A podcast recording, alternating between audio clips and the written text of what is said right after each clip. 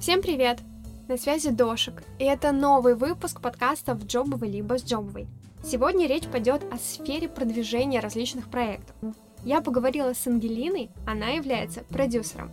Героиня выпуска рассказала, как начиналась ее карьера, какие навыки и умения пригодились ей и как продолжает развиваться в своей сфере. При описании этой профессии мне в голову приходит инспектор гаджет, это герой мультсериала. Ведь продюсеру также нужно много знаний, умений и инструментов для продвижения проектов. Ангелина занимается продюсированием в области инфопродуктов, поэтому мне было интересно узнать о мобильности в самой сфере. Может ли музыкальный продюсер уйти в сферу кино и наоборот? А может ли помочь? Оказалось, что все не так однозначно. А как обстоит дело с авторским правом? Это и многое другое вы узнаете прямо сейчас в самом выпуске. Слушайте и вдохновляйтесь историей Ангелины. Возможно, именно это вы искали. Я же, в свою очередь, желаю вам приятного прослушивания. Продюсирование мне совершенно не знакомо, как многие сферы моего подкаста потому что я никогда с этим не сталкивалась и стала изучать, когда готовилась к нашему с тобой разговору, и поняла, что это охватывает огромную сферу. То есть как будто это человек-оркестр.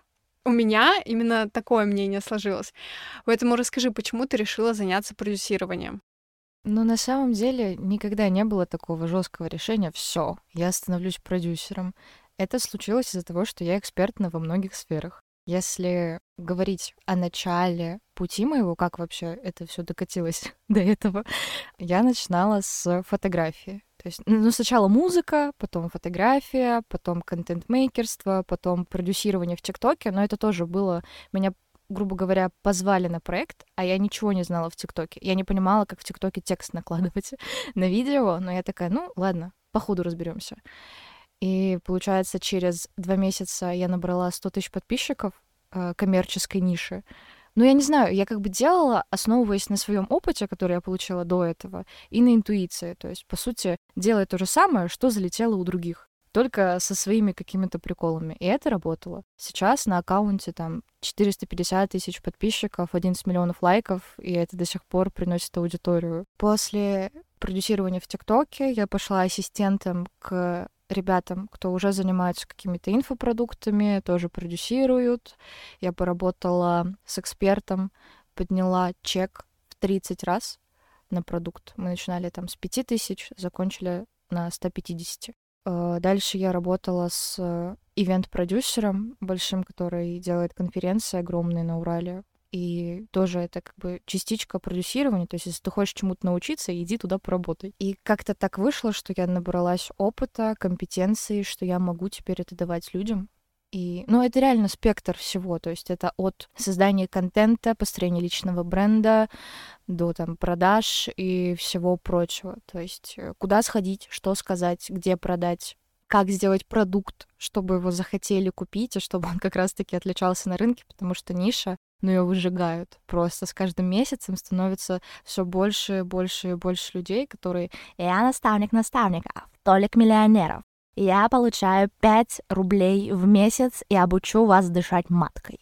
То есть вот такая история. А откуда вообще брать вот эту экспертность? То есть э, это же правда огромные знания, начиная там от финансов заканчивая самой идеей. И в рамках, опять же, реализации это совершенно другие экспертные знания из того, что как поставить себя, как говорить, и чтобы люди захотели покупать, и опять же определить вот эту уникальность, которая отличает этот продукт от всех остальных.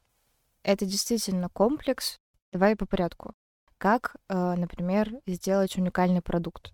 Все продукты на рынке, они похожи, они отвечают болям покупателя. То есть я не умею продавать, я не умею там, говорить на широкую публику, я не умею делать контент. Но вопрос наполнения. Обычно наполнение складывается именно из ценности человека. Там тебе ценно, например, работать с головой, мышление. Ну, вообще сейчас во всех обучениях мышления. Но вопрос качества, допустим. Или ты сам даешь упражнение, пропиши 100 своих достижений. Или у тебя на твоем обучении существует коуч или там психолог, который помогает. Но тоже вопрос того, что лучше, например, коуч или психолог. На практике получилось лучше коуч. Потому что психолог — это про то, что какую машинку тебе не купила мама в пять лет, а коуч про то, а что ты хочешь через пять лет. Казалось, что действеннее, что ты хочешь через пять лет. Также это вопрос того, о чем ты. Потому что человек покупает у человека. Он хочет купить твое время, он хочет купить твою жизнь, он хочет купить, по сути, частичку тебя, чтобы быть на тебя похожим. Тут вопрос того, как ты это грамотно доносишь аудитории, как ты себя показываешь, как ты проявляешься. Покупают больше у людей, которые проявляются. Откуда взять эти знания? Либо получить на опыте, либо обучиться и получить на опыте. Я скорее действую по стратегии «поработай у тех, у кого ты хочешь обучиться, потому что ты обучаешься, и тебе еще за это деньги платят. Человек учится у людей. Он только среди людей начинает чего-то достигать, начинает куда-то идти, потому что когда ты один, тебе твои слепые зоны не видно. То есть для себя придумывать контент, ну вот я не могу. Потому что ты вот сидишь, думаешь, голову ломаешь, а для другого у тебя 5 тысяч миллионов идей. Но это логично, потому что для другого думать проще. Какие навыки и знания нужны в этой сфере? Все пригодится. Если мы говорим об обучении и конкретно что я передаю каким-то своим ученикам или там, подопечным, где я работаю на запусках, все начинается с личного бренда. Сначала ты развиваешься, неважно, Инстаграм, Телеграм, офлайн мероприятия. офлайн мероприятия на самом деле работают лучше, потому что ты вот так вот непосредственно перед человеком показываешь, что ты можешь, как ты разговариваешь, как ты себя ведешь, уверенно, не уверенно. Все, что ты чувствуешь, транслируется людям. И самое важное для эксперта, для человека, который хочет заниматься чем-либо, это увеличение охвата своего присутствия. То есть это не только Инстаграм, не только Телеграм, это дальше уже мероприятия, выступления, все регалии, вот это прочее, там премии, не премии. Отсюда начинаем. Для того, чтобы построить личный бренд, что надо? надо уметь писать контент, надо уметь писать посты, надо уметь делать рилсы, надо уметь делать э, сторителлинги, чтобы они были читабельные, чтобы это не было там четыре тысячи мыслей на одной сторис. Это не читается. Это знание, это кажется, что тяжело и долго осваивается, но на самом деле это ну, действительно полторы недели. Это навыки базового копирайтинга, то есть как писать продающие посты, как писать какие-то там что-то о себе, чтобы это было интересно читать, какие интервалы соблюдать, как мысль изложить так, чтобы это было интересно. Это личный бренд, по сути. Если говорить кратко, то, по сути, это построить личный бренд, нагнать трафик и засунуть человека во все медийные каналы. То есть вот так это работает. Дальше там уже создание продукта, не продукта, там уже продавай что угодно, люди купят, потому что они твои фанаты. Чем конкретно занимается продюсер? Да, всем представляем кинопродюсера или там продюсера в шоу-бизнесе, дядька в пиджаке, который э, деньги раздает направо и налево и договаривается. По сути, это так, только деньги не раздает в инфобизнесе. По сути, продюсеру платят деньги за то, чтобы он грамотно спродюсировал личность. То есть, по сути, это как раз-таки построение личного бренда, грамотное, и показать, куда нужно прийти, чтобы у тебя появилась медийность. То есть обычно на проектах продюсер занимается этим плюс контроль. Ты вообще в проект приходишь уже с готовой идеей или автор предоставляет идею из категории «вот я хочу это, как мне к этому прийти?» и ты помогаешь? По сути, можно и так, и так. То есть, э, если у человека есть цель там стать медийным, но он вообще не понимает, что это, я могу предложить свои какие-то идеи и нарисовать стратегию, по сути. Если у человека есть представление, через что он хочет стать медийным, там уже вопрос того, а, получится ли. То есть я также рассчитываю, получается, не получается, возможно ли это сделать. Но сейчас, допустим, у меня эксперт, который... Я все знаю, я сам себе продюсер, я прошел 5 миллионов обучений. Короче, делаем вот так. И ты читаешь офер и такой, угу.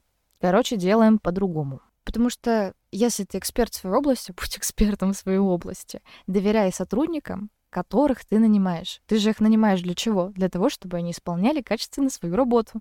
Просто доверься продюсеру. Да, можно предложить какие-то свои идеи, мы их рассмотрим, докрутим.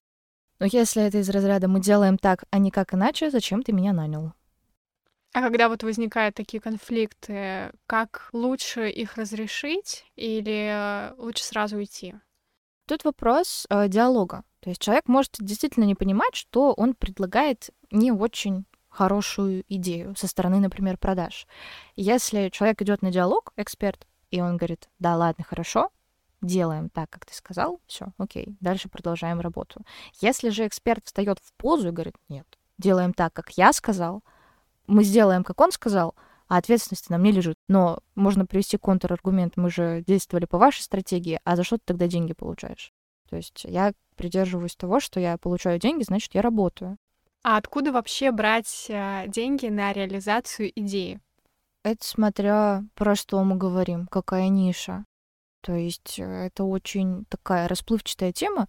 То есть если какой-то эксперт есть в любой нише, он зарабатывает деньги, ну, условно, там, лашмейкер. На ресничках она заработала деньги, пришла ко мне, отдала мне деньги, говорит, как мне сделать больше денег? Вот я говорю, вот так, вот так и вот так. Запускаем инфопродукт. Она мне деньги принесла, я сделала X5. Ну вот, например, опять же, в твоей сфере, если взять наставничество.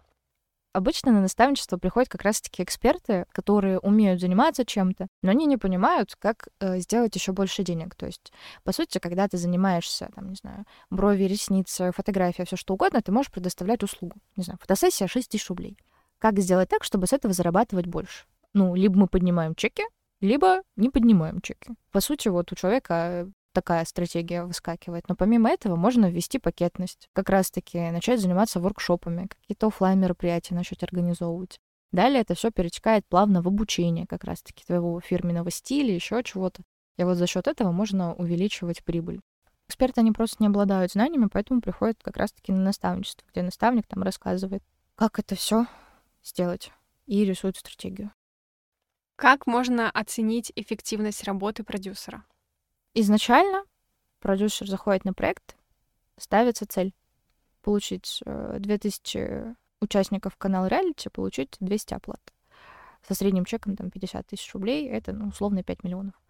По моим ощущениям, есть чекпоинты, там, неделя, две недели, когда условно мы отсматриваем, сколько мы уже получили заявок, сколько мы людей привлекли, и вот только поэтому можем оценить э, работу продюсера. То есть цель — результат. Если ты работаешь продюсером, и у тебя в голове и на рабочем столе хаос, у тебя ничего не получится. Потому что если мы говорим о медийности, о трафике, о инфопродуктах, это только система. Система работает. Ну, у тебя там нарисовано, что через неделю ты рекламу закупаешь. Реклама у тебя окупится x столько. А если ты работаешь только на тех людях, которые у тебя есть, они выгорят. Почему первое мероприятие собрать проще? Потому что у тебя есть база. Ты работаешь на условно новых покупателей. Почему второе собрать сложнее? Потому что первые уже купили, а новых-то нету. И получается, часть прибыли с первого твоего собранного мероприятия надо реинвестировать, чтобы у тебя дальше это все заработало. А многие не знают об этом, что вообще нужно в рекламу вкладываться, так чтобы дальше это все деньги приносило.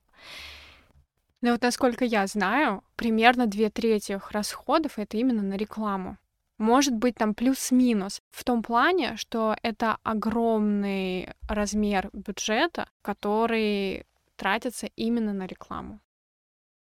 Смотря кто ты, смотря в какой нише ты и смотря как ты умеешь рекламу закупать.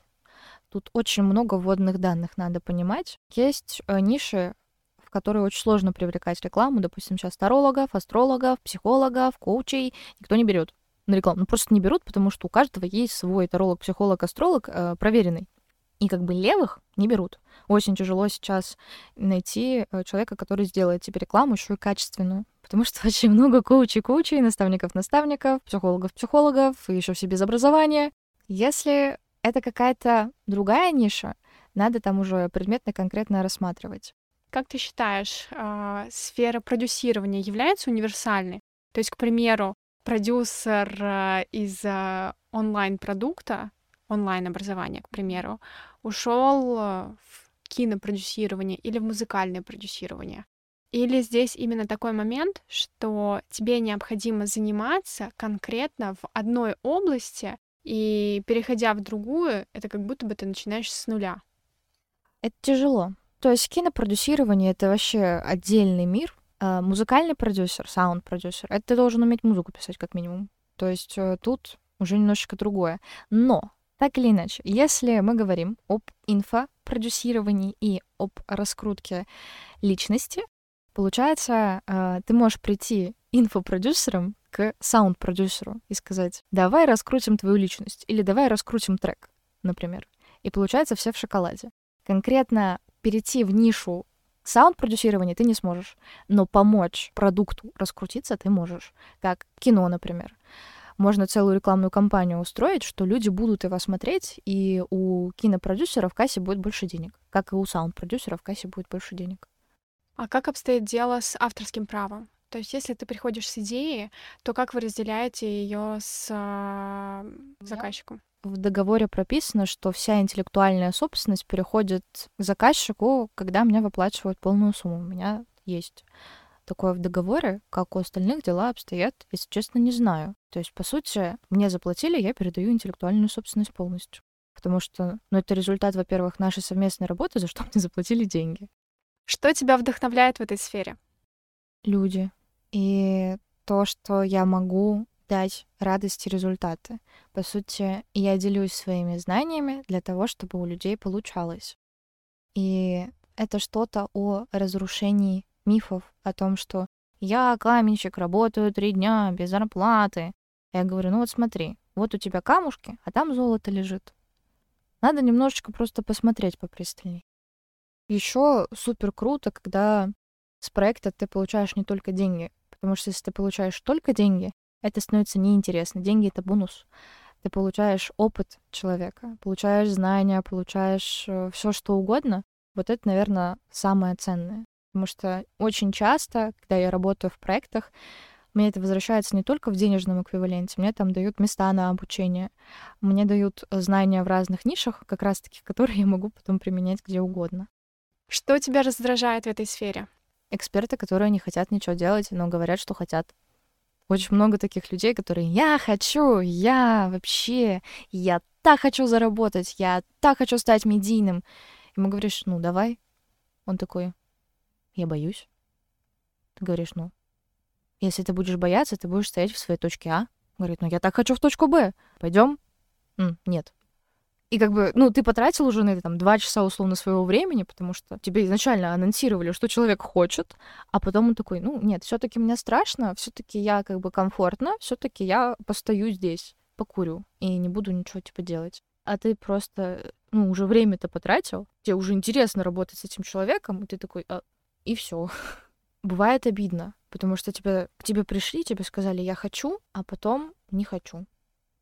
И как бы вот самое главное, очень честно ответить изначально себе на вопрос перед тем, как куда-то идти. Ты действительно хочешь, ты действительно готов работать, ты действительно готов вкладываться, или тебе как бы здесь комфортно. Это абсолютно нормально, если тебе комфортно в своей точке А. Но просто не надо тратить время других людей, чтобы анонсировать им, что я хочу, а на самом деле не хочу. Что ты можешь сказать, может быть, посоветовать что-то начинающим продюсерам или людям, которые хотят перейти в эту сферу? Идите ко мне учиться. Ну, вообще, и начинающие ребята, кто уже работает в этой сфере, на самом деле пробуйте. Начать условно продюсировать можно на тех знаниях, которые у вас есть, если есть достаточно экспертных компетенций. Идите работать, к тем, кто уже там работает. Ассистентам, не ассистентам, просто получать опыт. Все это потом можно монетизировать. Если хочется короткий путь, идите ко мне. Если хочется подлиннее, идите работать. Например, тоже ко мне. Тут никак. То есть ты идешь, получаешь опыт, и только через это у тебя получится. Если ты сидишь на жопе, и я хочу быть продюсером, нет, так не получится. Нужны действия. Действия нужны целевые. Тут либо обучение, либо идти к тем, кто уже работает в этой нише. Здесь я с тобой абсолютно согласна, потому что я понимаю, что я тоже как-то хочу изменить свою жизнь, посмотреть шире, что существует помимо юриспруденции и так далее. Но как будто бы я понимаю, что у меня есть очень много страхов, но если я не попробую, даже дело не в жалости к себе или того, чтобы «О, мне так хотелось, я не решилась», а именно из категории того, что я не узнаю, а что же будет, если я всегда буду знать, что будет, если я буду сидеть на том месте, где я сейчас. Но я никогда не узнаю, что будет, если я буду что-то делать, пробовать, пытаться. Да, возможно, у меня будет fail, и не один, и это, скорее всего, так будет. Без них никак. Но как будто бы сам вот этот процесс, который происходит, он настолько интересный, что как будто бы стоит только ради вот этого попробовать что-то новое. Конечно, стоит. Можно начать, например, тренироваться. Начните говорить людям на улице. Ты красивый, ты красивая, у тебя глаза красивые, ты выглядишь классно. И это просто уже мозгу снимает вот это вот боязнь делать новые действия. Я постоянно людям говорю на улице, там, ты красивый. Я говорю так уже довольно часто. Я познакомилась так с э, молодым человеком, со своим. Просто я подошла, сказала, ты там очень клево выглядишь, можно твой телеграм, пожалуйста. И живем душа в душу уже как бы 4 месяца. И по сути, например, стоишь, думаешь, человек тебе понравился, подойти, не подойти, подойти, не подойти. Если ты как раз-таки останешься, ты будешь думать, а что было дальше? А если подойдешь, уже понятно будет, что было дальше. Вот я подошла, у меня 4 месяца счастливой жизни. Вот. Так же и с любой профессией. То есть, если ты стоишь, ты стоишь. Если ты идешь, там уже начинается что-то интересное. И неважно, это ошибки, не ошибки, все что угодно. Даже если тебе кажется, что сейчас происходят какие-то не очень события, они происходят так, как нужно, потому что это все выльется по итогу в самый наилучший исход для тебя. Абсолютно точно. Как бы тебе ни казалось, что ты в кризисе или еще в чем-то вот таком неприятном, это все предвестник чего-то лучшего. И вопрос просто твоего отношения. Ты либо выбираешь сидеть и страдать, либо ты выбираешь сидеть и радоваться. Но, по сути, это уже произошло, ты ничего с этим сделать не можешь. Либо ты будешь портить себе настроение, осознанно ты делаешь этот выбор, либо радоваться тому, что это произошло, и ты получил такой опыт. И там уже делать выводы, что сделать для того, чтобы это не повторилось. Или повторилось. Я думаю, на этой прекрасной ноте мы можем с тобой закончить наш разговор. Я надеюсь, что всем тем, кто дослушал этот выпуск до конца, тоже было очень интересно, и они узнали и открыли для себя очень много чего нового. Если это так, то обязательно расскажите про этот выпуск всем своим друзьям, близким и знакомым, чтобы они тоже узнали и почерпнули для себя много нового интересного. Если вдруг по какой-то причине вы еще не подписались на мой подкаст, то уже пора это сделать, чтобы не пропускать новые выпуски. Еще раз всем огромное спасибо и пока!